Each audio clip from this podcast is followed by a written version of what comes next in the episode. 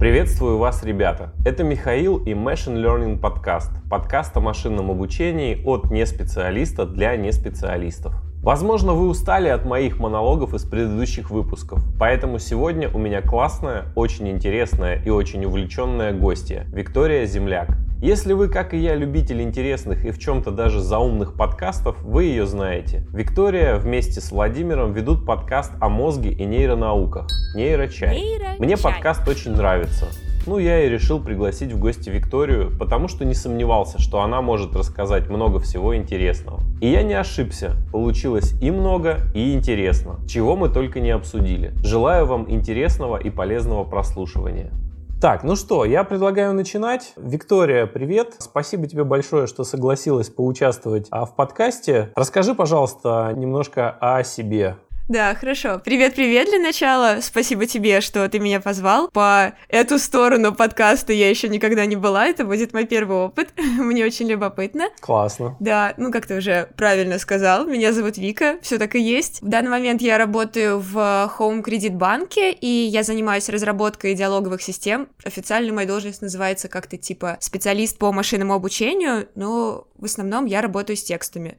99% случаев, я бы сказала. И кроме того, это можно назвать хобби. А, я занимаюсь научной деятельностью, такое научное хобби, да, наверное, звучит интересно. Я исследую зрительное восприятие и немножко психометрику, и еще всякие немножко другие нейроштуки. Да, так получилось, потому что у меня два высших образования. Работаю я по первой бакалаврской специальности, по ней я компьютерный лингвист. Собственно, это как раз включает в себя обработку естественного языка, то есть NLP, Natural Language Processing. А в магистратуру я закончила в Вышке в Москве по специальности когнитивные и нейронауки. То есть э, по второму образованию как раз нейроученый. И, в общем-то, когда я его получала, я так и думала, что я буду работать программистом, но наука это очень интересно, и круто бы о ней побольше узнать, и, может быть, немножко ей позаниматься. И, собственно, так и есть. Работаю все-таки программистом, но наука мне все так же нравится, и теперь я разбираюсь в ней немного лучше, и стараюсь тоже вносить какой-нибудь свой небольшой вклад. А как тебя вообще занесло-то в науку? Нейронауку? Ну, не знаю, мне кажется, путь от лингвистики, в принципе, довольно близкий до нейронаук, ну, потому что а, язык, речь, они, конечно же, напрямую связаны с сознанием, э, с мышлением, с мозгом. Ну да, с сознанием, с мышлением, тут и до мозга недалеко, и хочется разобраться, как, собственно,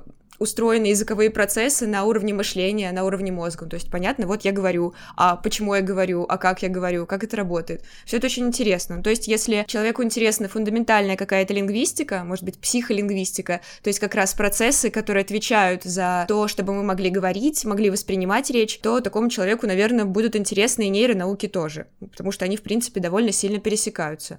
А когда начинаешь изучать нейронауки, то оказывается, что язык это очень интересно, но и помимо языка есть еще куча всего классного и интересного. И всем этим тоже заниматься было бы здорово. А скажи тогда, пожалуйста, вот обычно люди, если в банке работают, то они там по рукам и ногам связаны всякими NDA и прочими.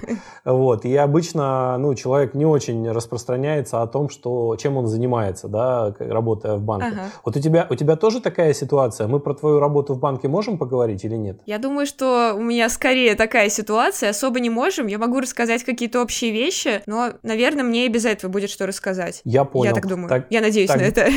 Э, ну, давай не будем тогда это трогать э, тему в банке. Ну, ее нафиг. Ну, я могу в общем не... сказать. Но... Ну, в принципе, в общем, ты уже сказала. Диалоговые системы. В принципе, это достаточно понятно, что под этим подразумевается. В общем, да, я их разрабатываю. Мне интересно. Роботов-коллекторов тоже делаете? Роботов-коллекторов не делаем. Делаем роботов-помощников. Помощников по выбиванию долгов, да. Ну, скорее, снимаем нагрузку с операторов, потому что очень много людей звонят с вопросами. Был подкаст с Сергеем Марковым, и он там как раз демонстрировал работу робота-коллектора. И я, честно говоря, офигел, да, от того, насколько уже системы продвинулись. Он ее пытался и заболтать, и невнятно разговаривал, и в тему переводил, а как, как танк, на пролом, вперед, и там все понимает, что он с ней делает, и все возвращает разговор в нужное русло. Конечно, уровень меня поразил немножко. Слушай, даже с неколлекторами сложно. Я бы сказала, что одна из главных проблем вот таких диалоговых систем, которые есть во многих банках, ну и в других каких-то компаниях, в принципе, если компания решает сделать диалоговую систему, она зачастую делает это, чтобы в том числе снять нагрузку с оператора. То есть, чтобы это был такой автономный, ну, если хотите, робот, который будет сам разговаривать с клиентом, не переводя его звонок на живого человека. Ну, и все это оборачивается тем, что добраться до живого человека становится очень сложно. Например, я звонила в другой банк, у меня есть карточка в другом банке, банке и пыталась связаться с живым специалистом, и это заняло у меня некоторое количество минут, которые я бы хотела потратить на что-то более приятное и полезное, если честно. Потому что повторять машине несколько раз подряд «оператор, позови оператора» и слушать, как она тебе отвечает «я поняла, что вам нужен оператор, озвучите, пожалуйста, свой вопрос». Я озвучиваю свой вопрос, и она говорит «я не поняла, повторите, пожалуйста, еще раз». Такой «вау, это замкнутый круг». Это реально вообще... Ну вот э, Сбер в этом плане, я, я вижу, продвинулся достаточно серьезно серьезно. Может быть, демка, конечно, была такая красиво сыгранная, но в целом мне понравилась адекватность того, как робот воспринимает это все. Ну, ладно, давай тогда расскажи, пожалуйста, про свою исследовательскую деятельность. Ну и этот кровавый Enterprise. Давай о чем-нибудь высоком. О высоком. Ну хорошо, давай попробуем о высоком. Как я сказала, я училась в вышке на направлении когнитивной и нейронауки. Возможно, стоит коротко сказать, что это за страшное слово когнитивное. Ну, когнитивное — это от слова, от английского слова cognition, а, что означает познание. И, в принципе, это огромная такая междисциплинарная, супер междисциплинарная даже область, которая изучает то, как мы мыслим, как работает наше сознание, окей, есть ли у нас сознание, что такое сознание, а, вообще, в принципе, как устроен, как работает человеческий мозг. Это очень круто, и я сказала, что это междисциплинарно, потому что мозг можно исследовать вообще очень-очень по-разному. Для начала можно его, например, разрезать и посмотреть, что там, собственно, такое. А, обычно это называется постмортем исследование, то есть э, исследование после смерти. Э, в случае с мозгом это очень полезно, потому что ну, нельзя просто так взять и разрезать череп живому здоровому человеку и залезть туда посмотреть, что там в его мозге. К сожалению или к счастью, сделать это невозможно. Поэтому существуют такие исследования. Поэтому же нам нужны также методы нейровизуализации. Это тоже другой очень важный инструмент. Это когда мы можем каким-то образом визуализировать электрическую активность, которая происходит в мозге, но чтобы нам для этого не пришлось ничего туда пихать, ничего резать, а просто приложить какой-то инструмент и на экране компьютера красивенько все все посмотреть. Вот, это нейровизуализация. И ты как раз занимаешься вот, эти, вот этим направлением? Или ты сейчас просто общую вводную сделала, я не очень понял? А, ну да, хорошо. Я начала говорить, да, что, в принципе, начала рассказывать о нейронауках и о том, что у них большое-большое количество методов. В принципе, в моей магистратуре нас тоже учились ему понемножку. Конечно, мозг мы не резали, но мы попробовали, да, разные методы визуализации. Это ЭГ, МРТ, ФМРТ. Также еще один интересный метод, которым я...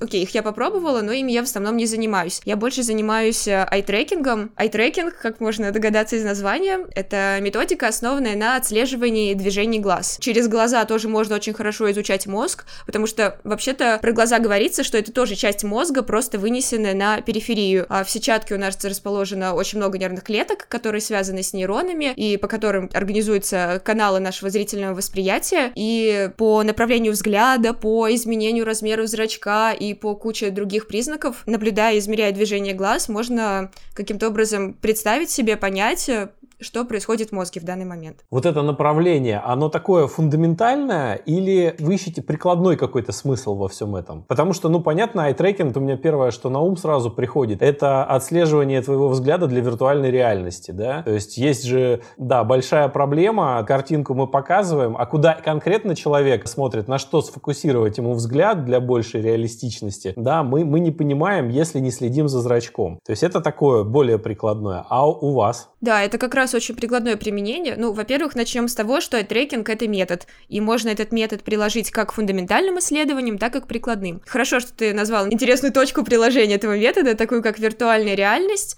Также супер прикладная сфера — это юзабилити, ну, то есть как сделать э, хорошие, удобные интерфейсы, или как сделать вот тот самый продающий сайт, на котором взгляд будет падать именно на ту кнопку или на ту область экрана, на которую тебе нужно. Ну, грубо говоря, ты делаешь какой-то сайт или что-то еще подобное, другой продукт, приглашаешь э, юзабилити специалиста, который проведет айтрекинговое исследование. То есть он посмотрит у человека, который смотрит на твой продукт, допустим, на твой сайт, когда он первый раз открывает его, и когда ему нужно что-то найти, как быстро он это находит, куда падает его взгляд, какие тут может, могут быть проблемы, то есть какие лишние кнопки могут его отвлечь, какие важные кнопки он не заметит. Вот это очень прикладное, очень важное направление айтрекинговых исследований. А если, ну, я занимаюсь более фундаментальными вещами, и если говорить об этих самых более фундаментальных вещах, ну, в принципе, как и с любыми, с любыми методами нейровизуализации, айтрекинг годится для того же самого, то есть мы можем взять любых людей, поставить какой-нибудь эксперимент и поместить их в некоторые условия и посмотреть, что будет происходить с их взглядом, с их глазами, куда они будут смотреть. Например, это тоже носит, в принципе, большой прикладной характер. Допустим, так можно исследовать какие-нибудь болезни, скажем, аутизм. Можно исследовать людей с аутизмом и здоровых людей, показывать им разные картинки и смотреть, какие паттерны движения глаз будут у здоровых людей и у пациентов. И таким образом сделать некоторые выводы о том, как э, здоровые люди и как люди с э, расстройствами аутистического спектра справляются с разными заданиями и какие у последних могут быть при этом нарушения. Это очень интересно. А если коротко, то вот это исследовалось на, например, при исследованиях на детях, если им показывали изображения с различными предметами, с животными, с людьми, а, или, например, просто лица людей, то как раз при этом паттерны движения глаз отличались от движения глаз э, здоровых детей. А здоровые дети больше смотрели на глаза, больше смотрели на рот, и, в принципе, если им показывали изображение, на котором был человек, больше внимания уделяли людям, а дети с расстройствами аутистического спектра меньше.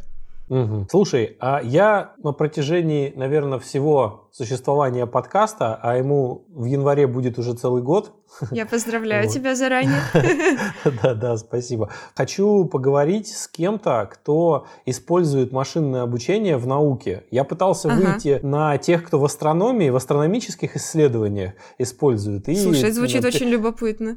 Писал нашим известным топовым астроблогерам э, всем, ну почему-то мне никто не помог. Ну, я обязательно найду, просто на это потребуется, наверное, время. Но в любом случае мне всегда было интересно, как, как машинное обучение применяется, используется да, в научных исследованиях. Вот в той самой фундаментальной, там, или не знаю, в прикладной, но в тот самый хардовой, так сказать, науке. Не просто там мы не знаю, на сайте кнопку э, пытаемся разместить, а что-то о Вселенной, как, как я сказал, о высоком, о Вселенной узнать, понимаешь? Вот, вот, вот расскажи, пожалуйста, вот и свой опыт, и какие-то, может быть, э, интересные применения, с которыми ты сталкивалась. Вот на эту тему интересно поговорить. Слушай, ну вопрос, конечно, хороший, но очень широкий. В принципе, на него можно ответить очень коротко, как угодно, потому что машинное обучение — это тоже всего лишь метод. И э, как именно ты его применишь, куда ты его его догадаешься засунуть, чтобы он дал тебе классные результаты, зависит, наверное, от твоей фантазии, и, может быть, от некоторой интуиции, от креативности. Вот как я сказала, например, про то же самое исследование с аутизмом,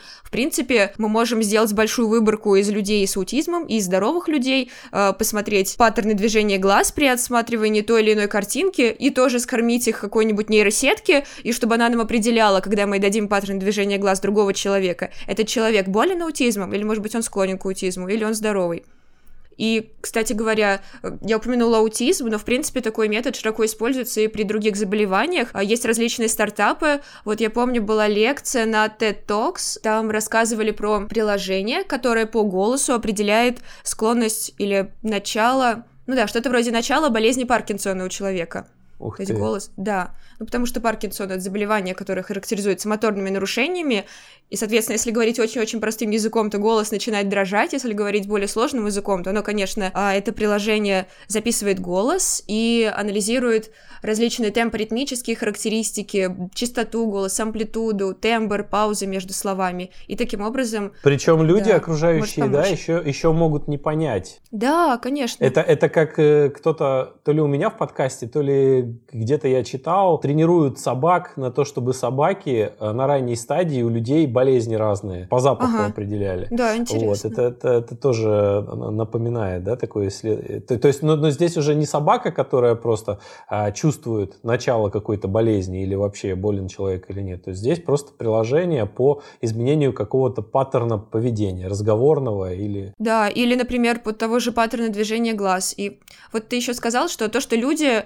А, почему это может быть применимо? Потому что, например, специалисты не всегда могут определить. Может быть. Или потому что пожилого человека сложно уговорить ходить к специалисту, потратить время на то, чтобы записаться, прийти туда, с ним поговорить. Может быть, это для него стрессово в той или иной степени. А если это будет простое приложение на телефон, который просто запишет твой голос или запишет твои движения глаз, как ты смотришь на ту или иную точку, и потом выдаст тебе результат, но это очень удобно. Ты просто достаешь телефон, записываешь свой голос, пару минут, подсчитывается результат, все готово. Это очень практично. Поэтому я считаю, что за такими инструментами большое будущее. Вот это отличная технология. В медицине вообще, наверное, это применяется очень широко. Я бы сказала, что системы, основанные на машинном обучении, они не заменяют врачей полностью, но скорее используются как помощники. Широко распространено такое направление исследований, как диагностика рака, по рентгеновским, например, снимкам. Просто загружается много-много снимков, много картинок э, в какую-нибудь нейросетку, и она их анализирует, обрабатывает. Это задача классификации. Дальше показывается другая картинка, которую она раньше не видела, и нейросеть говорит нам, а, с какой долей вероятностью у человека есть рак, может быть, или какая-то злокачественная, доброкачественная опухоль. Это тоже интересно, но, наверное, мы не всегда можем обойтись без экспертов в этой сфере. Скорее, это какой-то помощник. Ну, допустим, чтобы врачу очень долго не отсматривать снимок, не сравнивать его с другими, можно все это пропустить через сеть, потом он получит э, вот тысячу результатов, которые она ему выдала, и те, которые которые ему кажутся сомнительные, он уже осмотрит более детально. Но, в принципе, это здорово, сэкономит ему время, потому что ему не придется отсматривать очень внимательно каждый снимок самому. А может быть, только спорные вещи. Окей, расскажи про свои какие-то кейсы, где ты... Ты же используешь в своих исследованиях машинное обучение? Да, про свои кейсы я просто думаю, не будет ли это супер скучно, потому что у меня такая очень фундаментальные вещи, не знаю, ну хорошо, сейчас расскажу. Я занималась не совсем кластеризацией или классификацией, я занималась моделированием. Моделированием зрительного восприятия. Я не просто так говорила про все эти картинки, наверное, просто потому что у меня где-то на фоне всегда в голове свое исследование витает. Так вот, мое исследование посвящено тому, что, вот скажем, мы дали человеку задание найти какой-то предмет на картинке. Показываем ему картинки, смотрит, как дви... смотрим, как двигаются его глаза. И я пытаюсь сделать такую модель, которая будет предсказывать, собственно, точки, на которых будет задерживаться его взгляд, и как долго он будет задерживаться в каждой точке. То есть пытаюсь предсказать э, путь движения глаз при задаче зрительного поиска чего-то на изображении. Кажется, что и зачем это нужно, Вика, ну, типа, ты смоделировала это, окей, чего? Да, этот вопрос э, много кого занимает, но как бы есть фундаментальная наука, и не всегда понятно, где это может быть полезно. Но мне кажется, в плане зрительного восприятия это можно очень легко приложить на не знаю, какие-нибудь беспилотники или другие роботизированные системы, а, которым необходимо смотреть на дорогу или просто смотреть вокруг себя и анализировать окружающий мир. И если мы хотим смоделировать зрительную систему человека, то, конечно, нам нужно обучить модель, алгоритм как раз на зрительной системе человека. В принципе, так это применяется. Ну, вот этим я занимаюсь. Не очень я понял, для чего нам это именно для беспилотников, потому что у них же просто а, такое ну, количество хотим, датчиков. Если мы хотим, чтобы они смотрели смотрели так, как человек. Или мы хотим собрать, не знаю, любого робота, и мы хотим, чтобы зрительная система была примерно такая же, как у человека. Но ведь это то же самое, что если бы мы вместо самолета с железными крыльями делали самолет с крыльями из перьев и заставляли махать этими крыльями. Ну, я, я просто понимаю, а, как в рамках фундаментальных исследований, да, это интересно. Как недавно слушал подкаст Андрея Симбранта, он там эту в очередной раз знаменитую фразу сказал, что ученый — это человек, удовлетворяющий удовлетворяющий свое любопытство за государственный счет. То есть с точки зрения фундаментальных исследований, да, это интересно, это действительно понятно. А вот э, с точки зрения конкретного применения, ну тут, тут нужно думать, да, в Ну вот мы хотим сделать человекоподобного робота, и ну, если мы хотим сделать человекоподобного робота, значит мы хотим знать, как устроены различные системы, существующие в человеке. Если мы хотим сделать ему человеческое зрение, ну тогда нам нужно изучить человеческое зрение. Тут еще вот я сказала про алгоритм, и, кстати, это как раз не совсем нейросеть, в принципе, это скорее алгоритм на правилах, ну, который потом обучается с помощью а, генетического алгоритма. Это уже ближе к машинному обучению. А вот тут какая штука. С помощью нейросетей можно получить такие же хорошие, может, иногда даже получше результаты. Но алгоритмы на правилах именно в фундаментальной науке полезны как раз для этой самой фундаментальной науки, потому что мы можем моделировать различные параметры зрительной системы, именно различные параметры того, как она обрабатывает информацию, и это получается довольно близко к как раз биологической системе. То есть что-то здесь есть такое от нейроморфного компьютера. То есть мы пытаемся прямо на компьютере воспроизвести примерный алгоритм того, как э, наша зрительная система обрабатывает информацию. По-моему, это как минимум просто само по себе интересно. Да, это интересно. А можешь немножко раскрыть эту тему поподробнее? Блин, я боялась этого вопроса. В принципе, я, да, в нейроморфных компьютерах я не очень хорошо разбираюсь. Я, я это затронула только вот в своем исследовании, знаю только свою область. В принципе, я знаю, что разработки в области нейроморфных компьютерных вид... систем ведутся, но пока и нейросети искусственные у нас, в принципе, очень сильно отличаются от естественных, и искусственные нейроны в них отличаются от наших настоящих нейронов. Пока вот все, ну, до чего мы дошли, например, в нашей работе, э, мы на большее не претендовали, мы просто, да, пытались моделировать зрительную систему. Не знаю, если буду дальше рассказывать, наверное, будет очень скучно, потому что там какие-то сложные параметры. Так, ну давай я тебе тогда подробнее про свое исследование расскажу, а если скучно покажется, то мы это вырежем. Я моделирую такую штуку, которая называется по-английски Leaky Competing Accumulator Model, а если переводить на русский, то будет что-то очень-очень некрасивое. Я сейчас попытаюсь. Competing — состязательная аккумуляторная модель с утечкой. Это звучит действительно ужасно. Какая утечка? Что за прикол? Сейчас попытаюсь объяснить.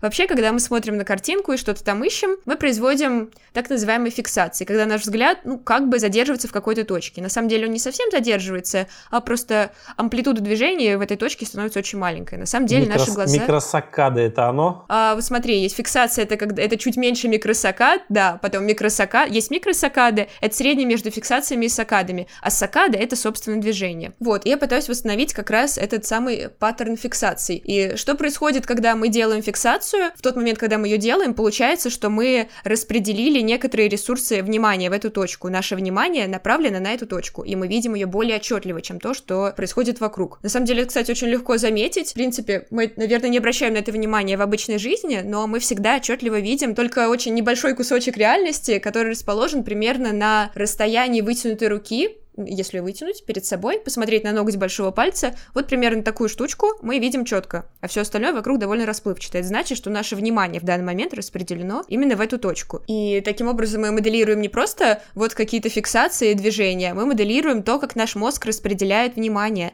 на разные точки картины. Как происходит это самое распределение внимания. У нас есть некоторый нейрон, или вернее некоторые а, группы нейронов, которая как раз обрабатывает информацию вот с данного конкретного конкретного кусочка реальности, на который я смотрю. Точнее, с кусочка сетчатки, направленного на тот или иной участок передо мной. И когда мы говорим о том, что внимание оказалось направлено в эту точку, это значит, что группа нейронов, которая связана вот с этим кусочком сетчатки, который смотрит э, вот на э, конкретный кусочек реальности, активировалась. И мы как раз моделируем вот этот процесс активации нейронов. Когда мы смотрим на то или иное изображение, и на нем есть более заметные участки и менее заметные участки, как они привлекают наше внимание. Почему посмотрим именно в ту, а не в другую точку. Это достаточно интересно, но у меня вот есть такое ощущение, что, ну, это уже давно ведь исследуют или нет? Достаточно вы, вы что-то, давно. я не очень пойму, в чем вот э, именно новизна, да, как вот эта научная новизна. Вот. Ага, И сейчас я, объясню. Я, я ее не уловил, да, вот расскажи, пожалуйста. Да, в по большей части исследуют так называемую... Хорошо. э, Любую точку, э, когда мы совершаем любую фиксацию, ее можно охарактеризовать с пространственной и с темпоральной или временной точки зрения. Пространственная — это, собственно, куда мы посмотрели, а времена — это как долго мы туда смотрели. И так вышло, что в науке очень хорошо исследовано и создано очень много алгоритмов, которые определяют именно куда мы посмотрели, в каком порядке. А вот как долго мы задерживали взгляд в той или иной точке, исследовано довольно плохо. Ну, просто эта область э, недоисследована. И я как раз ей занимаюсь. То есть, да, Да, теперь понятно. да, существует много моделей, которые очень хорошо построят так называемую карту салиентности по изображению. Это значит такая карта, каждый пиксель которой совпадает с пикселем э, оригинальной картинки и показывает, насколько вот тот вот оригинальный пиксель заметный, насколько он яркий, насколько он выделяется среди остальных. Это карта салиентности. И вот ее как раз алгоритмы строят очень хорошо. И по ней очень хорошо можно отследить, куда именно мы смотрим, в каком порядке. А вот алгоритмов, которые а, могут определить, как долго мы задерживаем взгляд в каждой точке, их довольно мало. И это я пытаюсь смоделировать. Ага, то есть вот, вот э, ты на этих данных обучаешь э, какую-то свою систему машинного Да, мы обучения, провели да? эксперимент, ну, то есть заставили людей искать картинки на фотографиях, и у нас теперь есть некоторые данные, которые показывают, да, как долго человек смотрел на каждую точку. И эту модель я пытаюсь обучить, все верно. И потом, соответственно, с помощью этой модели ты предсказываешь, куда... Ну, то есть у тебя есть реальные данные, как, де- Да. как человек действует, и потом есть смоделированные данные. И потом Да, ты и- ищешь я сра- условно да, я пред- корреляции, да, ищешь между этим всем делом. Да, я пытаюсь смоделировать э, какие-то тестовые данные и смотрю, насколько они близки к э, реальным. Ну, я просто разделила данные на тренировочные тестовые, как обычно. Пытаюсь смоделировать и смотрю, да, как хорошо у меня получилось восстановить, в какую именно точку человек смотрит. Обычно это получается хорошо, потому что, как я уже говорила, есть много хороших алгоритмов для этого. И как долго он туда смотрит. С этим уже посложнее, но вот тоже стараемся. Так как у нас глаза — это часть мозга, да, и понимание, Да. как работают глаза, то есть какие за, за этим стоят процессы, это тоже может, э, ну, как-то пролить свет. Ну да, как ты и говорила, Да, на, не- так. на нейроморфные компьютеры. Сейчас тебе еще могу интересное исследование одно рассказать. Да, давай, Только давай. оно не мое. Да, а моего партнера по моему подкасту, он занимается этим исследованием. Он занимается исследованием того, как э, как изменяется зрачок, как изменяется размер зрачка. Вообще размер зрачка, честно говоря, изменяется в каких ни попади условиях, практически во всех. Он измеряется, э, изменяется из-за освещенности, ну это самый надежный стимул, понятнее всего, потому что когда темно, зрачок расширяется, чтобы получить побольше информации, когда очень светло, зрачок сужается, потому что и так светло, и так информации достаточно. Также зрачок может сужаться или расширяться в зависимости от наших эмоций, от нашего настроения, от когнитивной нагрузки, то есть насколько сильно мы думаем, то есть от чего угодно. А Как я уже говорила, э, он точно очень показывает очень стабильные изменения при повышении и при понижении освещения. И что интересно, зрачок на самом... Нам кажется, что, ну, вроде как зрачок расширяется, расширяется, ну, допустим, зрачок расширился, когда стало темно. Нет. На самом деле, если мы проведем такой эксперимент, в котором мы будем человеку говорить, смотреть на темную часть экрана или на светлую, его зра... когда мы ему дадим команду смотреть на темную часть экрана, его зрачок немного расширится заранее, еще до того, как он туда посмотрел. То есть получается, что он заранее приспосабливается. Это очень интересно. И самая любопытная вещь, это очень хорошо можно связать с такой болезнью, как шизофрения. Это, возможно, не очень очевидно, ну, да, хорошо. Механизм, который за это отвечает, называется эферентными копиями. Эферентные копии — это такие штуки, ну, как бы мы приняли решение посмотреть на темную часть экрана и посылаем мышцам зрачка заранее сигнал. Вот сейчас мы будем туда смотреть, и мы помним, что там будет темно, мы знаем, что там будет темно, поэтому надо заранее э, расшириться, чтобы уже зрачок был расширенным, когда мы туда посмотрим и уже получили достаточно информации. Вот, это эферентные копии, копии, которые посылаются зрачку, чтобы он знал, что сейчас он будет расширен, сейчас мы посмотрим вот туда. А у пациентов с шизофренией, предположительно, эферентные копии как раз нарушены, и от этого берутся различные зрительные, слуховые галлюцинации, то есть человек посылает, например, мышцам глаза сигнал о том, что нужно подвинуться вправо, и посылает также клеткам сетчатки сигнал, что вот сейчас мы подвинемся вправо, и поэтому нужно будет смотреть внимательнее на область, которая справа. И вот при болезни такой, как шизофрения, до клеток сетчатки как раз этот сигнал не доходит, и получается мышцы подвинулись, и глаз как будто бы не ожидал того, что они подвинутся, то есть он должен был быть об этом осведомлен, что сейчас я подвинусь сюда, он об этом как будто не знал. И поэтому у человека возникает ощущение, что кто-то управляет его действиями. И то же самое, да, может быть и со слухом, и с любыми другими галлюцинациями, да. Например, человек совершает какое-то действие, и он не отдает себе отчета в том, что это именно он его совершает, поэтому может показаться, что как будто бы его тело контролирует извне кто-то другой. Как раз потому, что эти копии нарушены. Мозг не послал нужным клеткам сигнал. Я читал сначала фантастическую книжку, прочитал. Ой, забыл, как называется. Сейчас, если позволишь. Фантастическую это жанр или в плане, что она такая классная, что просто не, не, не, фантастическая книжка? Это... Это жанр, да, ага. это фантастика. Но там автор, он написал ее, основываясь на современных представлениях о том, вот, как неправильно работает мозг. Ну, то есть, как работает мозг ага. нездоров, нездорового человека. Ну, это зависит от так. конкретно нездоровости, конечно. Да, да, так он там как раз и собрал их в кучу. То есть, там ну, и интересно. там ощущение, ощущение мертвого вот этого тела, то, что человек ощущает, что он мертв. Угу. Причем ему говорят, ну как, ну ты же разговариваешь, и его это совершенно не смущает, что он, будучи разговаривающим, считает себя мертвым. Наверное, фантомные, коне... фантомные боли, фантомные фантомных и конечностей вот попали, там... сонный паралич какой-нибудь. Вот, ну там много, да, всего сейчас буквально так, я вот уже почти нашел. А, вспомнил. Слушай, пока искал, вспомнил. Ложная слепота. Да, ложная в... слепота, слепота по невниманию по-другому. Да, это, это отличная фантастическая книжка, там как раз про то, что ну, какие-то инопланетяне прилетели вроде как людей захватывать, а отправили туда исследователей для того, чтобы разобраться, что там происходит. А инопланетяне там каким-то вот этим этим способом у людей вызывали вот эти вот всякие странные ощущения как раз. Да, и... мне кажется, я слышала про это. Точно, это Вотс, Питер Вотс, да. Но я не читала, но я слышала, ага. Вот, и я когда вот это дело прочитал сначала фанта... вот эту фантастику, а потом у Саши Панчина книгу читал про, по-моему, про апофению. Есть у него книжка такая, и он там паранормальные вот эти способности типа разбирал с точки зрения, что иногда люди действительно считают, что они у них есть, и с какими типа свойствами, вот, с какими проблемами иногда в мозге это все. То есть так наложилось. Я сначала ложную слепоту прочитал, а потом буквально в какой-то короткий период прочитал вот эту книжку Панчина. И вот ты мне еще тоже, тоже рассказываешь, тоже в копилочку туда. Так скажем. тебя и возвращает к этой теме, да? Да-да-да. Но это действительно очень интересно. Слушай, давай, может быть, немножко про психолингвистику поговорим. Это же твоя тоже... А, такая... да, я уже собиралась про ложную слепоту рассказать, ну ладно. О, хорошо. расскажи, давай. Про, в принципе, про эффект. Ну, то есть да, книга давай. так названа, да, очевидно, потому что есть такой психологический феномен, как э, ложная слепота, по-другому она называется слепота, невнимание. Это когда мы не способны обратить внимание на какой-то объект, при этом у нас на самом деле нет никаких проблем со зрением или с нервной системой, с чем угодно еще. То есть исключительно психологический характер носит это явление. Сейчас я рас расскажу популярный эксперимент с этим связанный. Может быть, ты про него слышал? Называется «Невидимая горилла». Да, да, знамен... ну, знаменитый, когда среди баскетболистов она ходит там руками Да, да, машет, когда да? люди не ожидали увидеть гориллу среди баскетболистов, должны были посмотреть игру двух команд баскетбол, и так как им никто не сказал, что там будет горилла, они внимательно следили за мячиком, вот как раз их внимание было сосредоточено на мяче, и поэтому они не обратили внимания на гориллу, которая ходила за игроками. У меня почему-то, я эту гориллу сразу заметил, думаю, ну что за фигня, и, и мячи считал, и горилла, смотрю, ходит, поэтому я какое-то время даже считал, что это фейк какой-то, что А ты на телефоне людей... смотрел или на компьютере? Нет, на ноутбуке рядом смотрел, там внимательно считал эти мячи, потом смотрю, это какая-то волосатая идет, думаю, что, что за ерунда.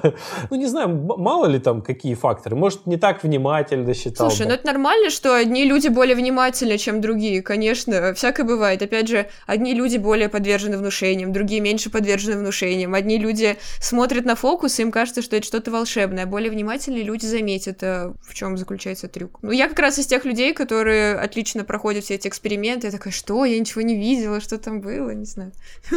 Интересно, что, видимо, у меня внимательность не на самом высоком из возможных уровней, но при этом я зрительное внимание как раз изучаю. Наверное, стараюсь компенсировать. Это гиперкомпенсация. Да. да каком-то роде.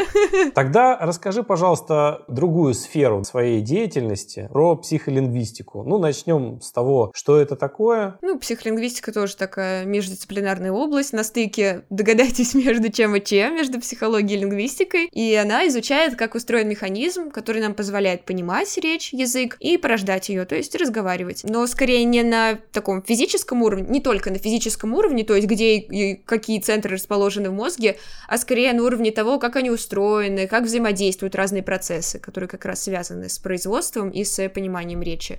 Ну, то есть психолингвистика может изучать, не знаю, как с пониманием языка связана рабочая память, или там те же движения глаз, э, как люди анализируют то, что они читают или слышат, как люди могут предсказывать, как текст продолжается. Ну, в общем, очень много направлений. Я занималась скорее, не знаю, я бы назвала это компьютерной психолингвистикой, но я не уверена, что такой термин есть в общем потреблении. То есть это означает, что, в принципе, мне нравится исследовать то, что можно сказать о человеке по тексту определение каких-то особенностей человека по тексту, которые могут быть отнесены к психологическими. И сказать по тексту на самом деле можно очень много. Почему это важно? Тут, опять же, все с какой-то... С одной стороны, все тут тоже упирается в нейронауки, то есть в то, что у нас есть много методов, как исследовать мозг, но они несовершенны, мы все продолжаем их улучшать и искать новые методы. И вот мы подумали, что, ага, можно и через глаза посмотреть мозг. А речь тоже с мозгом определенно очень тесно и напрямую связана, можно и через речь попытаться туда как-то заглянуть.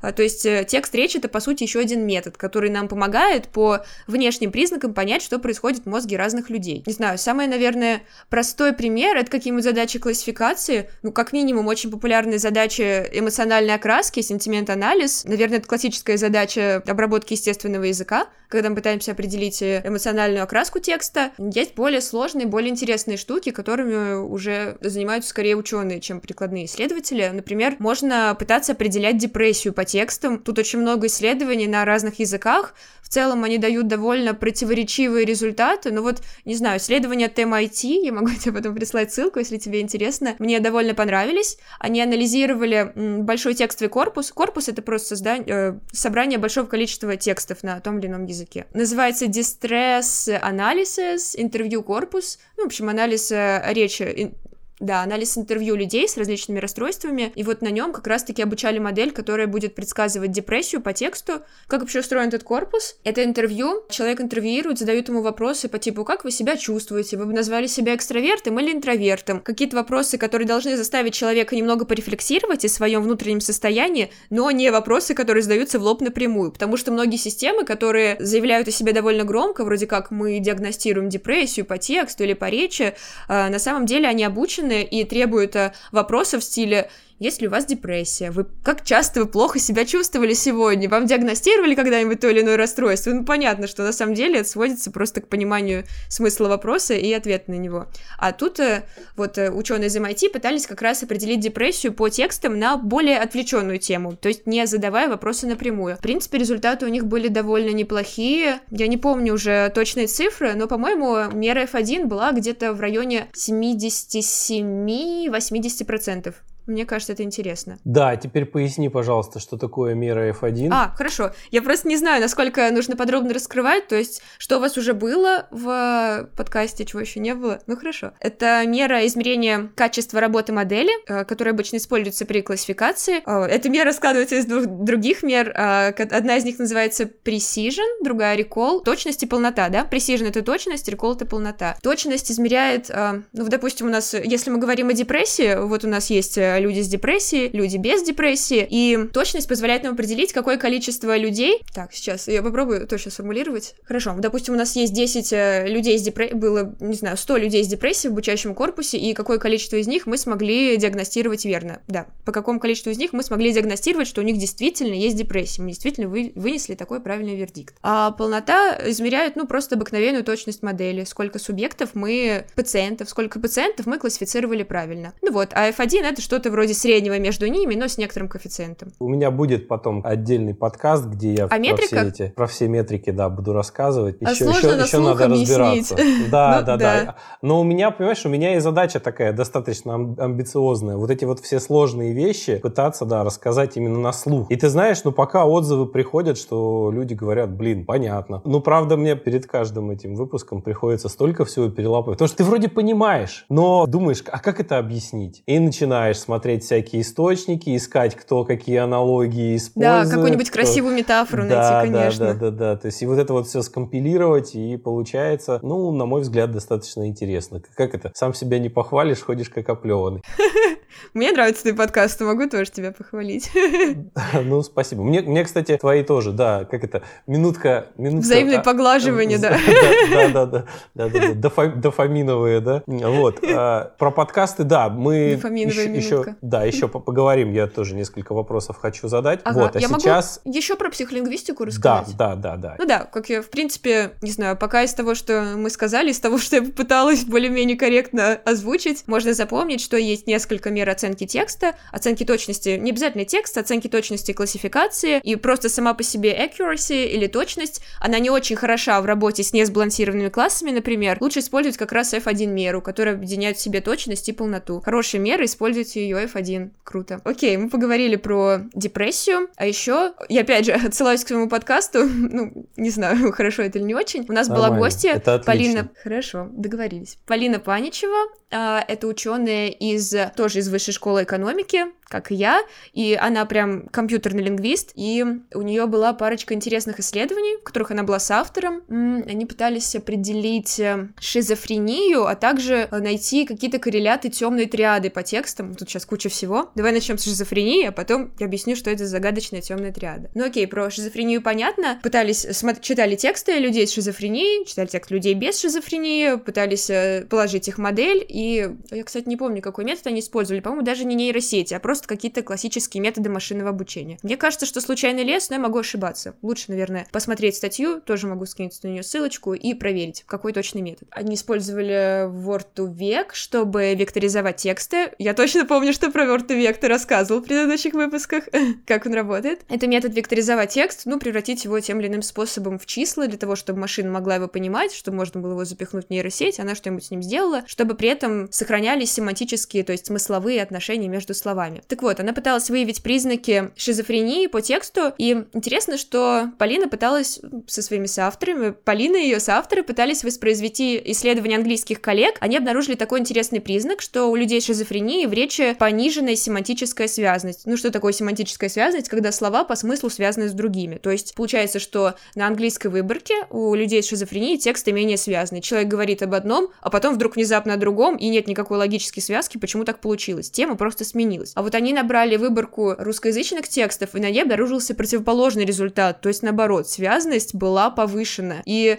она это интересно объяснила. Они, конечно, проанализировали тексты и попытались понять, почему так происходит. И вот оказалось, что на, в русскоязычной выборке у людей с шизофренией речь построена таким образом, что они как раз долго не могут э, слезть с одной темы. Вот, не знаю, приведен хороший, можно привести пример, что для шизофрении существует, э, для диагностики шизофрении существуют разные опросники, и, например, задается вопрос, не знаю, Маша сегодня очень волнуется, о, лож, когда ложится спать, а почему она может волноваться? И представили варианты вопроса, завтра, а, варианты ответа, извините. Завтра Новый год, она ожидает получить подарок, не может дождаться, или там не знаю, она плохо написала контрольную, боится, что ее отругают, и, допустим, человек с выбирает вариант, что она плохо написала контрольную. Дальше идет следующий вопрос, в котором дается чуть больше информации, что, не знаю, Маша уже нарядила елку и смотрела на то, какая она красивая. И снова даются варианты ответа, так почему же она все-таки могла волноваться? И вот здоровый человек поймет, что дело все-таки в елке, точно не в домашнем задании, а вот человеку с судя по всему, будет сложнее переключиться, и он может продолжать гнуть вот эту вот первую линию, и несмотря на то, что он получает новую информацию, отвечает все то же самое. И вот, возможно, каким-то похожим образом это проявляется в текстах, что человек зацепляется за одну мысль, зацикливается на ней и продолжает ее развивать. Даже когда тему вроде как нужно сменить и пояснить какие-то новые детали, перейти к другим. Но это интересно, потому что как, а почему в английском по-другому? Вот почему в английском менее связанные тексты получаются, а в русском более семантически связанные? Пока непонятно. То есть еще пока нету объяснения какого-то. Да, но объяснений точно еще нет, ну просто сделали одно исследование, сделали другое, ого, не совпадает. Ну тут кажется, да, логичным шаг, кажется, нужно проанализировать там еще больше языков, посмотреть, где и как. Ну, конечно, всегда можно повысить, э, увеличить выборку, посмотреть, что будет, а если взять еще там x10 людей. Но это, конечно, непросто. Вообще, все, что касается медицинских исследований, это всегда очень непросто, потому что работать с пациентами сложнее, чем со здоровыми людьми, и найти их гораздо сложнее, уговорить их поучаствовать сложнее, и врачи не всегда за, и нужно договориться с клиникой. Короче, это отдельная песня, поэтому, да, э, такие исследования проводить непросто. Ты вот это вот все рассказываешь, а у меня в голове крутится вот эта знаменитая запись с пластинки, когда это явление шизофазии, там, и, и знаешь, и мужик да, родил, да, да, родился на были. улице Герцена, в гастрономе номер 22. Почему-то. Интересно, ты это выпуск вставишь? Не знаю, подумаю. Как, как разбивочку, почему нет? Раз ассоциация родилась, то почему бы и нет? Явление шизофазии заключается в том, что предложения построены правильно – но содержание их становится совершенно бессмысленным. Родился на улице Герцена, в гастрономе номер 22, известный экономист, по призванию своему библиотекарь, в народе колхозник, в магазине продавец – в экономике, так сказать, необходимо. Ну, это, это действительно очень интересно. Мне прям очень нравится тебя слушать. Спасибо большое. Ну, вот ты сказал сейчас про вот эти примеры, да, круто бы, кстати, было их тоже, наверное, скачать, проанализировать, а чем у таких людей отличается речь. Всем этим нужно заниматься. Так много интересных тем, которые хочется исследовать, и так мало времени, всего 24 часа в сутках. Как я тебя понимаю. Тоже, тоже хочется, как минимум еще... Помнишь, как этот э, «Хранители»? Ага, комикс, фильм, фильм сериал, все есть. Я, ага. я, по, я по фильму, да. Когда там был этот доктор Манхэттен, его, да, было, да. его было несколько. Вот, Отлично. Вот счастливое существо. Мне так этой суперспособности не хватает, да. Да, это правда. Хочется и психологию, и лингвистику, и программирование, и, и, и астрономию тоже, и математику. Все это так замечательно. Согласен, согласен. Все так. Слушай, давай тогда немножко про твой подкаст. Он, к сожалению, стал выходить реже. Ну, да. понятно, что ты вот, вот как, как раз упираемся в ту, самую, в ту самую проблему, которую только что обсудили. Что нужно а, работать, мы, исследования делать, и подкаст да, записать. Мне, да. лично, мне лично он ну, очень зашел. Вот. Я, я помню, начал... Ну, я, знаешь, как у меня такое выработалось критерий, некий критерий. Хочешь сделать хороший подкаст? Приглашай Вань, Ваню Ямщикова. Отлично. Да, потому что человек, а, ну, очень разносторонний, всегда очень-очень интересно рассказывает. У него свой подкаст есть. Да, я знаю, конечно. Я просто... Да, я в вашем подкасте его увидел, с его выпусков именно подкастов Вани Ямщикова начал вас слушать, и потом, соответственно, прослушал все остальное. И сейчас немножко страдаю от того, что выпусков стало мало. Ну вот, У нас на днях должен выйти, кстати. Мы сейчас готовим следующий выпуск. Вот сегодня мы соведущий Владимир отслушивал. Сейчас мне тоже нужно отслушать, и тогда скоро он будет готов. Ну, супер. Расскажи, пожалуйста, про то, как это вообще, ну, как идея пришла, да, зачем, почему этим занимались, какие-то, может быть, интересные тоже случаи с этим связаны. То есть, вот, например, если я такую затравочку, да, сделать, то есть я подкастом начал заниматься просто потому, что мне нужен был такой подкаст про машинное обучение, а его не было. Тебе вот. не хватало, поняла. Да, мне, его не было. Ну, и, ну а как? Ну, раз нету, ну, надо, надо делать самому. И благодаря подкасту я приобрел очень интересные, классные знакомства. То есть я сейчас... Мне люди, с которыми я записывался, теперь практически по каждому выпуску могут присылать обратную связь. То есть они меня слушают. И несмотря на то, что у меня подкаст такой для сильно начинающих, а они вообще профессионалы в этом, тем не менее, они слушают и мне, типа, говорят там, что можно улучшить, там, что наоборот классно, там, и так далее. Это вот такая затравочка. А ты теперь про свой. Ага. Ну, на самом деле, просто неистово плюсую к тому, что ты сказал, про то, что начинаешь делать подкаст, и сразу же станешь лучше разбираться в том, о чем ты делаешь подкаст. Наверное, это очень логично, конечно, потому что начинаешь общаться с экспертами и тратить гораздо больше времени на погружение в тему. Вот когда нам задают этот вопрос, Владимир в таких случаях любит упоминать о том, что первые несколько выпусков у нас как раз были посвящены зрительному вниманию, зрительному восприятию, потому что он в тот момент начал курсовую работу и нужно, очень нужно было разобраться в теме, как подкаст оказался отличным способом это сделать. Вообще, изначально мы делали его на конкурс в Высшей школе экономики, она проводила конкурс научных блогеров, можно было записать свой аудио или видеоблог, а, один выпуск тестовый, и вот мы как раз решили, ну, мы изучали нейронауки, поступили на первый курс, нам интересно, пока сложно, хочется больше узнать, и мы тоже пришли к той мысли, что можно в чем-то разобраться получше, если сделать подкаст, например, об этом, или что-то подобное. Ну, мы остановились на подкасте, попробовали, нам понравилось, в принципе, интересно. Сейчас это стало еще гораздо более актуально, когда мы уже выпустились, потому что легко вариться в сфере, общаться с профессионалами, посещать конференции, когда ты студент, учишься по специальности, а когда ты уже выпустился и работаешь в другой области, области можно легко растерять все контакты. И как раз-таки записи подкаста помогают продолжать оставаться в курсе, общаться со специалистами, ну и какой-никакой нетворкинг, э, потому что заводишь полезные знакомства. Так что да, для этого он очень нужен. Изначально мы его записывали просто, типа, лучше разобраться в нейронауках, поучаствовать в конкурсе и посмотреть, получится ли у нас. Как бы Сейчас такое ощущение, что у каждого второго есть свой подкаст, и вот интересно, да, получится да, или да, нет. Да.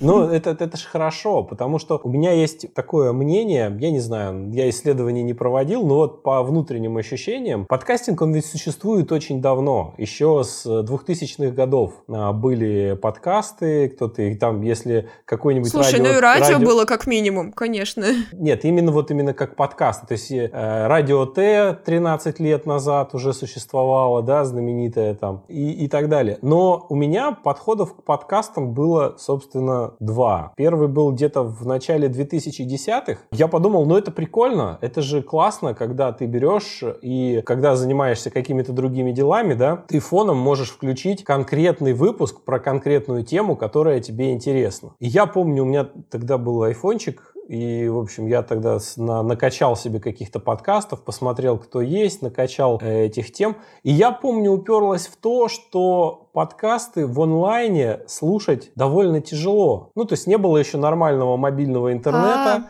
а, а он, когда накачивал выпуски, то есть телефон, когда закачивал выпуски, в нем заканчивалась память. И, в общем, это, с одной стороны, не было удобно, то есть как сейчас ты на лету просто их можешь слушать. Ты их включаешь, угу. и они, они даже не закачиваются к тебе в телефон, ты просто их прослушал в онлайне, они, соответственно, потом место не занимают. И второй момент, подкастов все-таки на тот момент было мало. То есть не по всем темам темам, которые тебе были интересны, можно было найти. А сейчас их какое-то количество накопилось, что, в принципе, ты открываешь, и можно найти просто жемчужины. Ну, просто ты думаешь, ну, ничего себе, люди какими интересными вещами занимаются и классно об этом рассказывают. Ты сказала, да, то, что у каждого второго есть свой подкаст. Вот, наверное, это одна из причин, то есть их взрывной рост популярности, и каждый человек понял, что он тоже может в более таком до доступном формате с точки зрения производства контента, да, доносить свои мысли. Потому что если говорить о, о YouTube, то там сложнее все делать. Уже прошло то время, когда ты мог снять себя на телефон без, без нормального звука, и тебя все равно да, бы смотрели, да. да. Сейчас это уже такая профессиональная достаточно индустрия, и хорошие ролики требуют много внимания и много сил. С огромной конкуренцией, поэтому туда да, очень сложно да. попасть. А подкастинг в этом плане ты не сильно ограничен, ну, в средствах.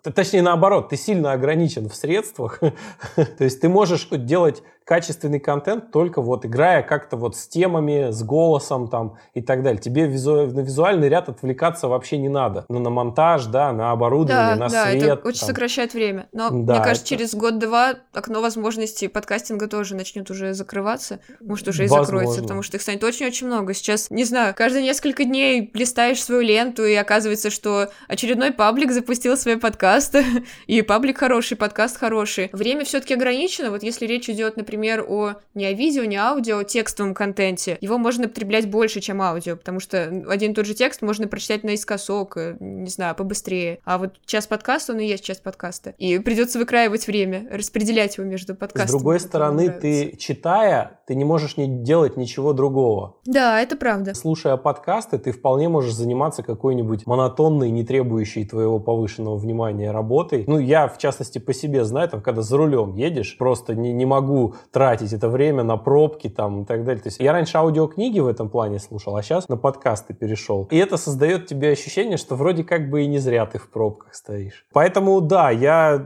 естественно, в этом выпуске, да, порекомендую ваш подкаст. Может быть, даже ссылки на мои любим, любимые какие-то выпуски дам. И желаю, чтобы вы его не забрасывали, чтобы вы его двигали дальше, потому что развлекательных подкастов их много и будет еще больше.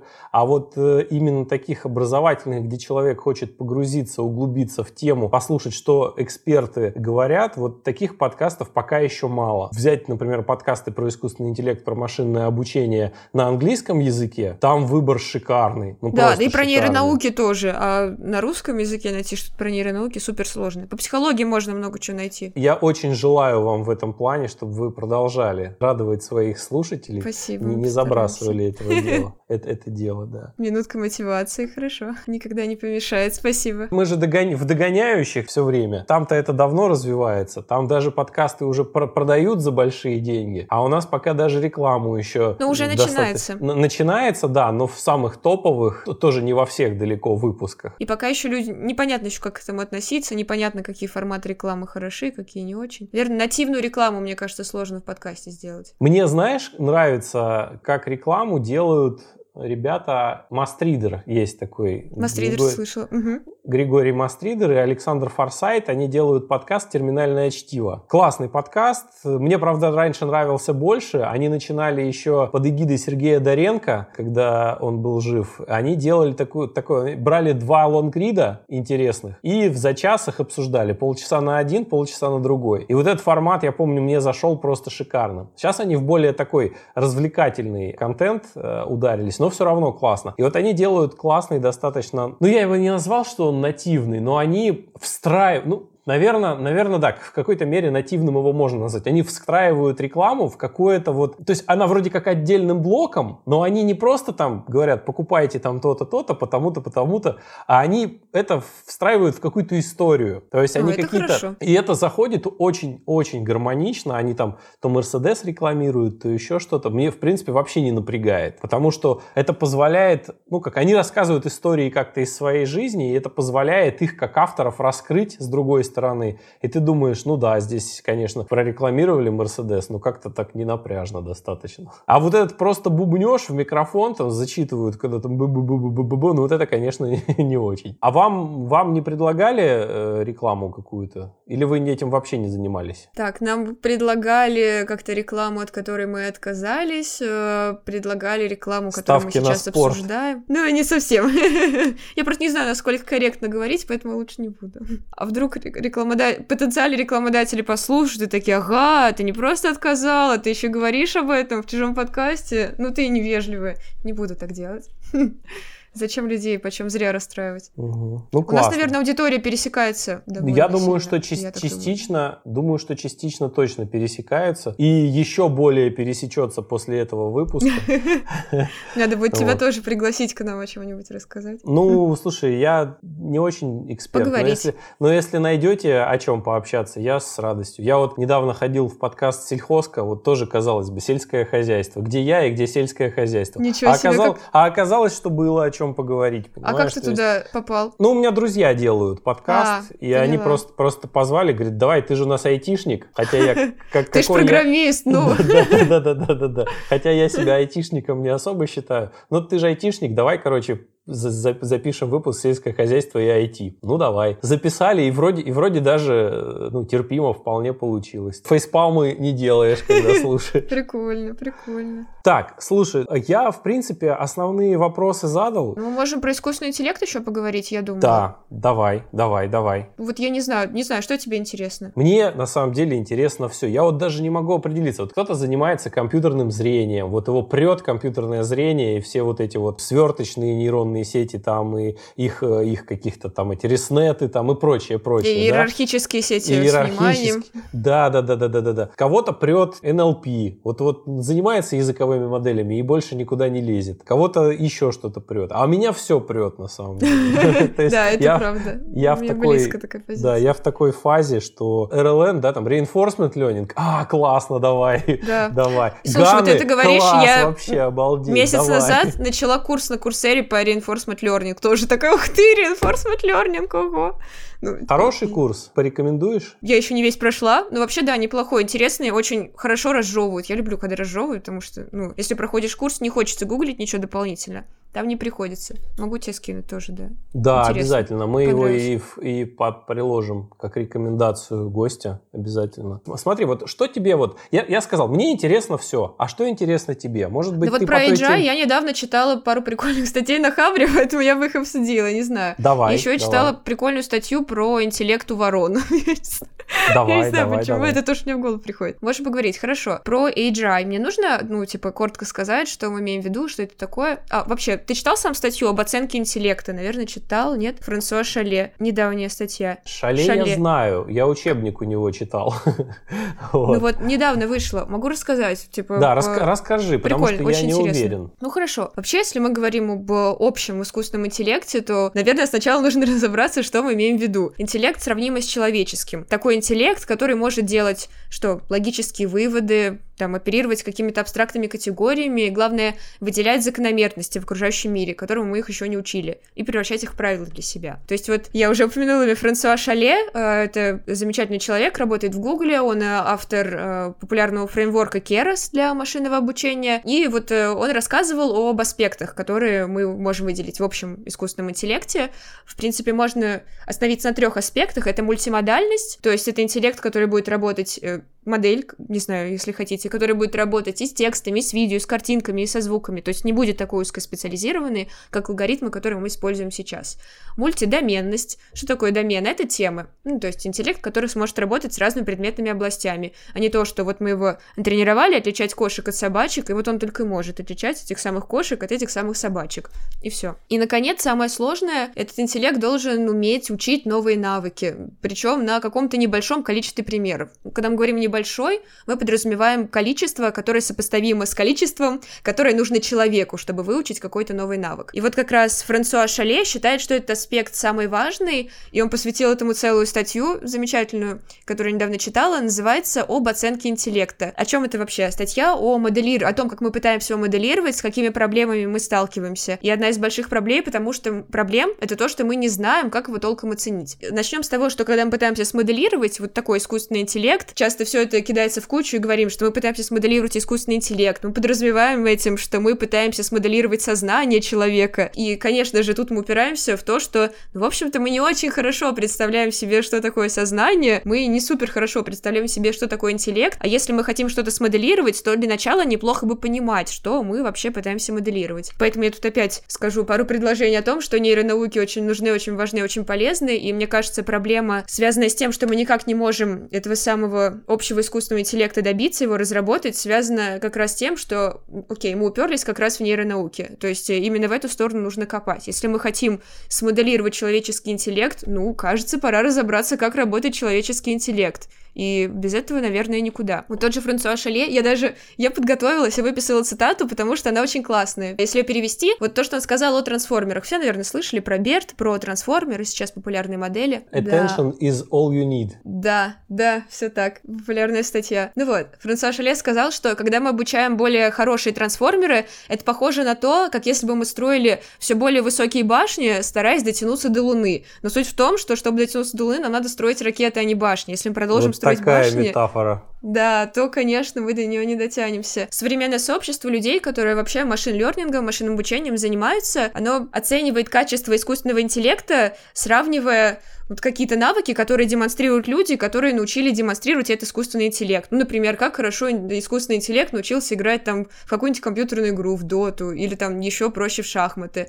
Но на самом деле, конечно, для того, чтобы оценить уровень интеллекта, очень мало измерить только то, насколько он хорошо решает конкретную задачу. Потому что это умение вообще-то формируется не интеллектом, не вот таким общим подвижным интеллектом как таковым, а вот прежними знаниями, каким-то полученным опытом. А нам нужен интеллект, который... интеллект интеллект. Когда я сказала подвижный интеллект, я имела в виду э, распространенную концепцию в психологии, что интеллект делится на два вида, можно разделить на два вида. Кристаллизованный, так называемый интеллект, это как раз накопленные знания и опыт. И можно сказать, это как раз тот вид интеллекта, которому мы научили нейронные сети, которые как раз увидели огромное количество картинок, все их выучили, теперь они знают очень-очень много об этих картинках.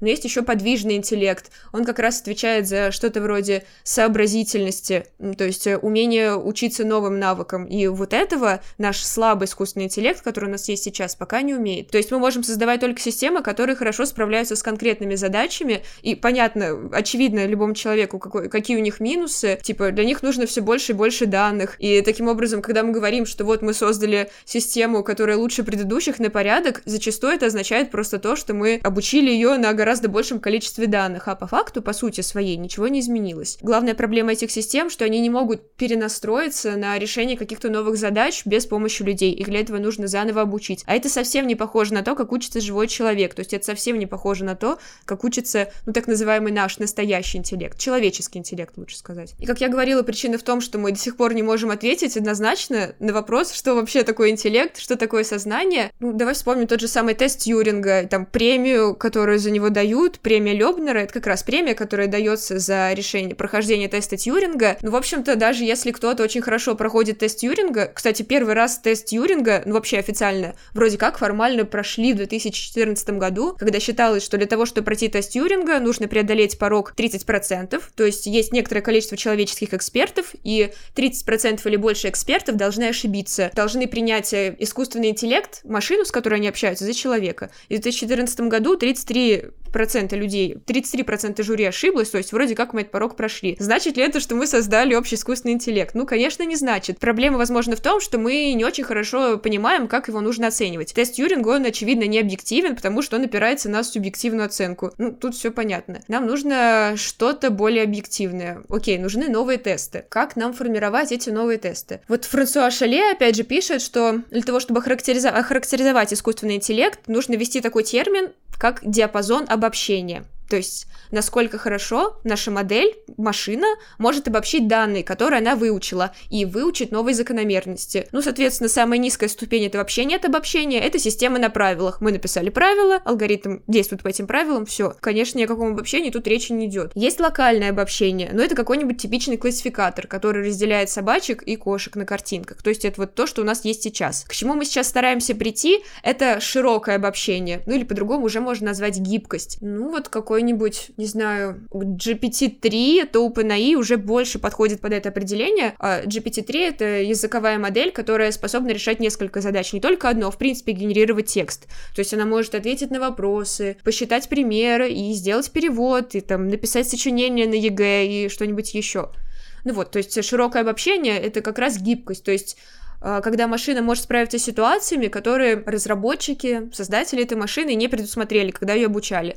Неизвестные неопределенности. Вот есть знаменитый кофейный тест. Ты слышал про такой? Кофейный Расскажи, тест. пожалуйста. Да, хорошо. Стив Возняк, а, Возняк, не знаю, как правильно произнести фамилию, извините, а, сооснователь компании Apple придумал этот кофейный тест, который оценивает, а, насколько, насколько высока степень обобщения, умение обобщать конкретного робота. Это значит, что в чем заключается тест? Если домашний робот может его запустить в дом, и он сможет там найти какую-то случайную кухню, зайти туда, найти кофеварку, приготовить чашку кофе, значит, он проходит этот тест. Проблема в том, что пока ни один существующий робот этот кофейный тест не проходит.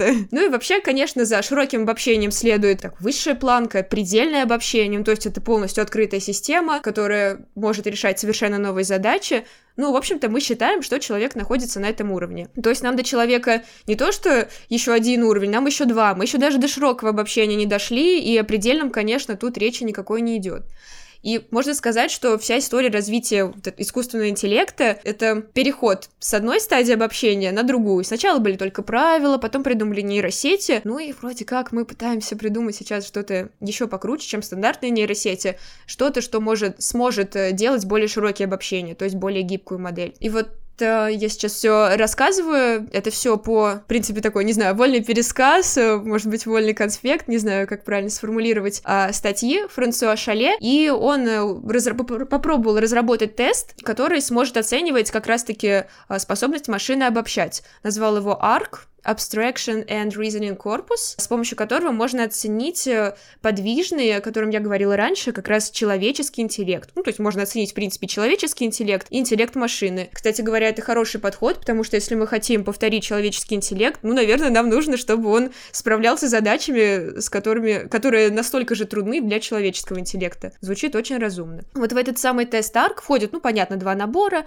от, э, обучающий, тренировочный и тестовый. Не помню, по-моему, там несколько несколько сотен задач, в обучающем 400, в оценочном, ну, тоже в тестовом, где-то около того, несколько сотен задач. Важно, что все предложенные задачи уникальны, и набор задач, который используется для оценок, он не пересекается с наборами задач, на которых интеллект обучился. То есть мы обучаем интеллект не решать вот эти 400 задач, а вроде как в идеале мы должны его обучить обучаться решению задач на их примере. Задача вообще они чем-то похожи на классические тесты на IQ, на матрице Равена. Есть две картинки, что будет, если сложить эти картинки, нужно найти некоторые закономерности, продолжить симметричный узор и что-то похожее. Ну, там несколько сотен, я думаю, его легко можно нагуглить и знакомиться с ним. И суть в том, что на Кегле, Кегл это крупная платформа, которая проводит разные состязания по машинному обучению, чтобы люди могли выкладывать свои модели, сравнивать их, достигать каких-то крутых результатов вместе, двигать машинное обучение вперед. Ну так вот, на Кегле сделали Kaggle Arc челлендж. Ну, арк — это как раз название теста по его названию. И, соответственно, это был челлендж, который был призван людей попробовать создать тот самый общий, сильный искусственный интеллект, который сможет обучаться решать эти задачи. И, естественно,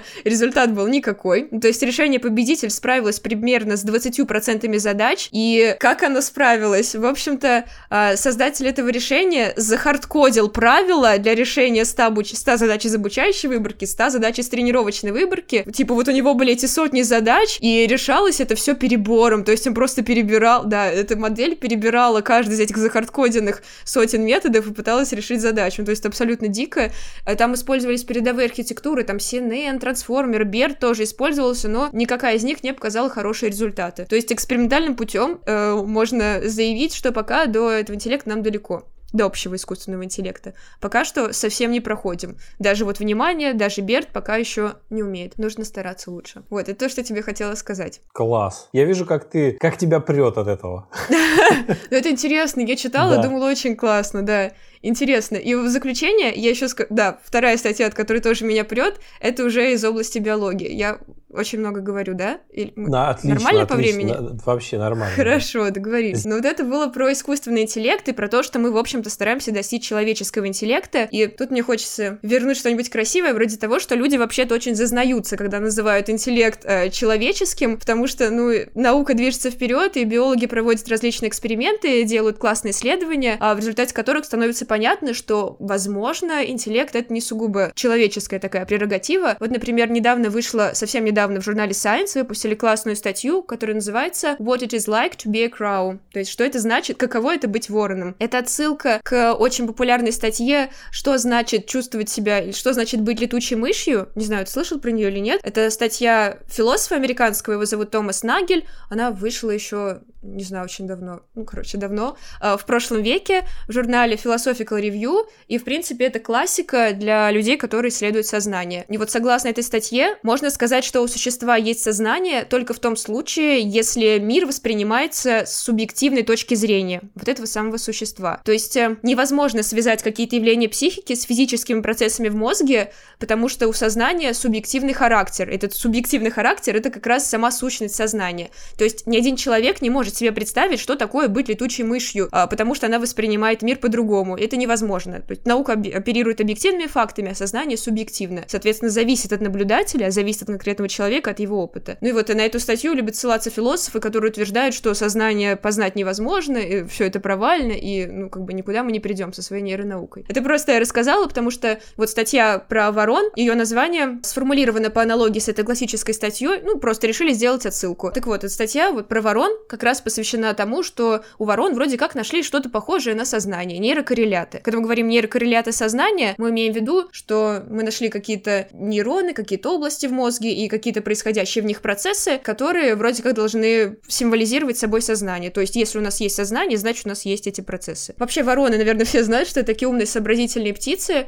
и есть такая фишка, что если ворона прячет свою добычу, и она видит, что другая ворона смотрит, как она прячет свою добычу, то потом эта ворона возвращается место, куда она ее прятала, и все перепрятывает. То есть у нее есть память, она заметила, что другая ворона ее видит, сделала вывод, а, запомнила это, вернулась, перепрятала. И такое поведение вот обычно как раз описывает как теорию сознания, что есть память, есть возможность как порефлексировать, посмотреть, что происходит, проанализировать это, но пока не было показано на уровне нейронов, как это работает. А вот сейчас вроде вычислили, потому что ученые догадались провести на воронах задания, которым обычно на людях тестируют вот теорию сознания, про которую я рассказала. Если про нее очень подробно подробно говорить, это тоже займет еще кучу времени. Но, в принципе, это теория сознания, которая называется теория глобального рабочего пространства, теория ученого э, Барнс. А, ну, да, реально про это будет очень долго, наверное, про это можно почитать отдельно. В общем, это одна из самых популярных теорий сознания, которая существует на данный момент. И ее проверяют таким образом. Показывают какой-то зрительный стимул человеку, ну или вот в данном случае вороне. И зрительный стимул может быть очень контрастный или там среднеконтрастный,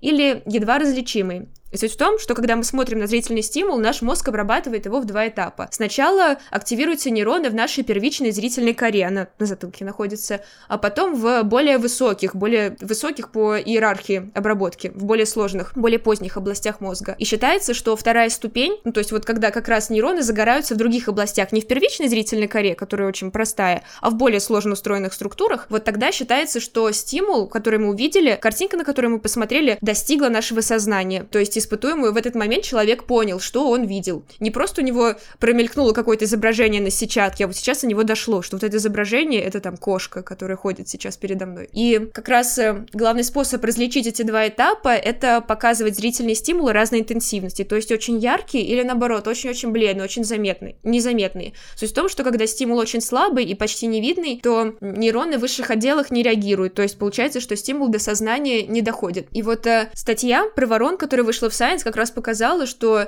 в мозге ворон происходит э, аналогичная двухфазная, двухступенчатая обработка зрительной информации, которую они получают. Хотя при этом, вот я говорила, что на втором этапе обработка происходит в более высших структурах, в коре головного мозга, а у ворон вообще нет этой самой коры. У них немного другая структура, она переводится на русский как плащ, и, в принципе, она похожа на кору, но устроена гораздо проще. Люди, не знаю, немножко высокомерные существа, мы привыкли считать, что вот, в нашем головном мозге есть кора, это такая классная структура, сформировалась сформировалась в ходе эволюции, благодаря ей у нас есть интеллект, а ни у кого больше нет. А вот у ворон вроде как коры тоже нет, у них немного другая структура, но при этом у них тоже что-то похожее на интеллект обнаружилось. И, возможно, в эту сторону нам тоже стоит посмотреть и не считать себя настолько уникальными биологическими существами. По-моему, это тоже супер интересно. Это правда очень интересно. Ты очень интересно все рассказываешь. Спасибо. Да я вспомнила, что мы еще про нейроинтерфейсы не поговорили, но ладно уж, что там. Давай поговорим. Другой раз как-нибудь. Сейчас? Ну, я могу давай общо расскажу, потому что, в принципе, когда я говорила про практическое применение, в принципе, странно было бы не сказать про нейроинтерфейсы. Это тоже тема хайповая, всем интересно, как машинное обучение, поэтому, я думаю, тоже зайдет. И машинное обучение там тоже, опять же, используется. Нейроинтерфейсы вообще не бывают. Могут, может быть нейроинтерфейс мозг-компьютер или, например, глаз-мозг-компьютер. Что такое нейроинтерфейс? По названию понятно. Это мы подключаем какую-то систему, которая взаимодействует с нашим мозгом, регистрирует его электрическую активность и на основе этого,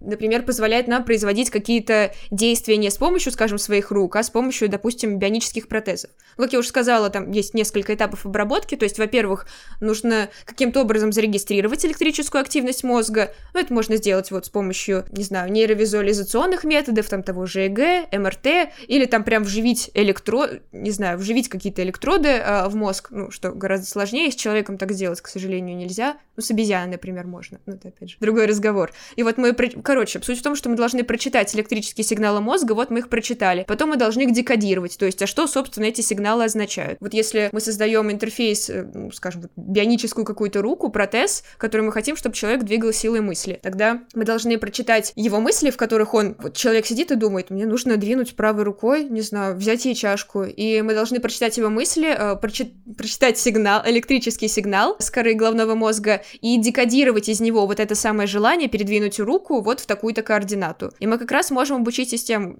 создать систему машинного обучения, э, обучить нейросетку, загнать в нее очень-очень много энцефалограмм, э, энцефалограмма, ну это как, не знаю, ну вот как раз запись электрических сигналов мозга во времени, можем загнать в него кучу энцефалограмм, и каждая энцефалограмме будет соответствовать намерению человека передвинуть руку в ту или иную сторону. И тогда, когда в следующий раз человек еще раз об этом подумает, к нему все еще будет подключена энцефалограмм, э, ЭЭГ, и мы считаем с него энцефалограмму, и мы поймем, в какой раз он, э, куда он сейчас на этот раз хочет передвинуть свою руку. И пошлем этот сигнал, собственно, бионической руке, и она передвинется. Ну вот так, в общем, в целом должны работать нейроинтерфейсы. Вот не просто так сказала про руку. В принципе, это вещь очень полезная, распространенная в медицине. Исследования ведутся, чтобы делать какие-то классные протезы, которые смогут управляться с помощью мозга, ну, там руки или ноги. Не знаю, сложно сказать, что сейчас это очень хорошо работает, то есть очень много ведется разработок, очень много статей публикуется, но по улицам вроде до сих пор не ходят люди с какими-то классными нейроинтерфейсами. Почему так происходит?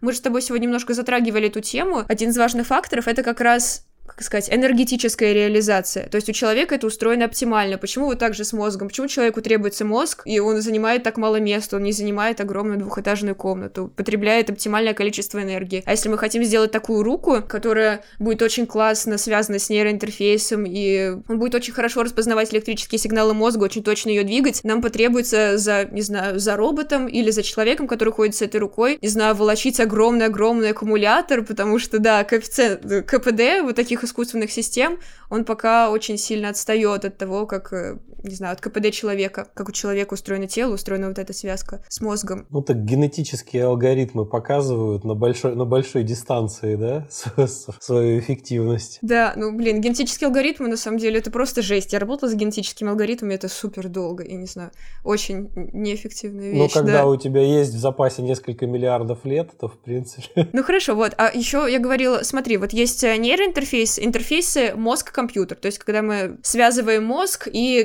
какую-то систему, которая обрабатывает сигналы и посылает их. А, кстати, вот что я не сказала. Вот мы можем не только двигать протезами, можем посылать наоборот, обратную связь. Вот мы дотронулись протезом до чашки, и мы можем обратно послать сигналы к сенсорным областям мозга, чтобы они поняли, что мы сейчас тронулись до чашки, она шероховатая. Ну, то есть это может работать в обе стороны. Очень здорово. В принципе, перспективы, конечно, огромные. То есть э, процесс и сигналами мозга, и если у него есть тактильные датчики, то он посылает э, информацию о тактильных э, характеристиках предмета предметов обратно в мозг. То есть человек и ощущает...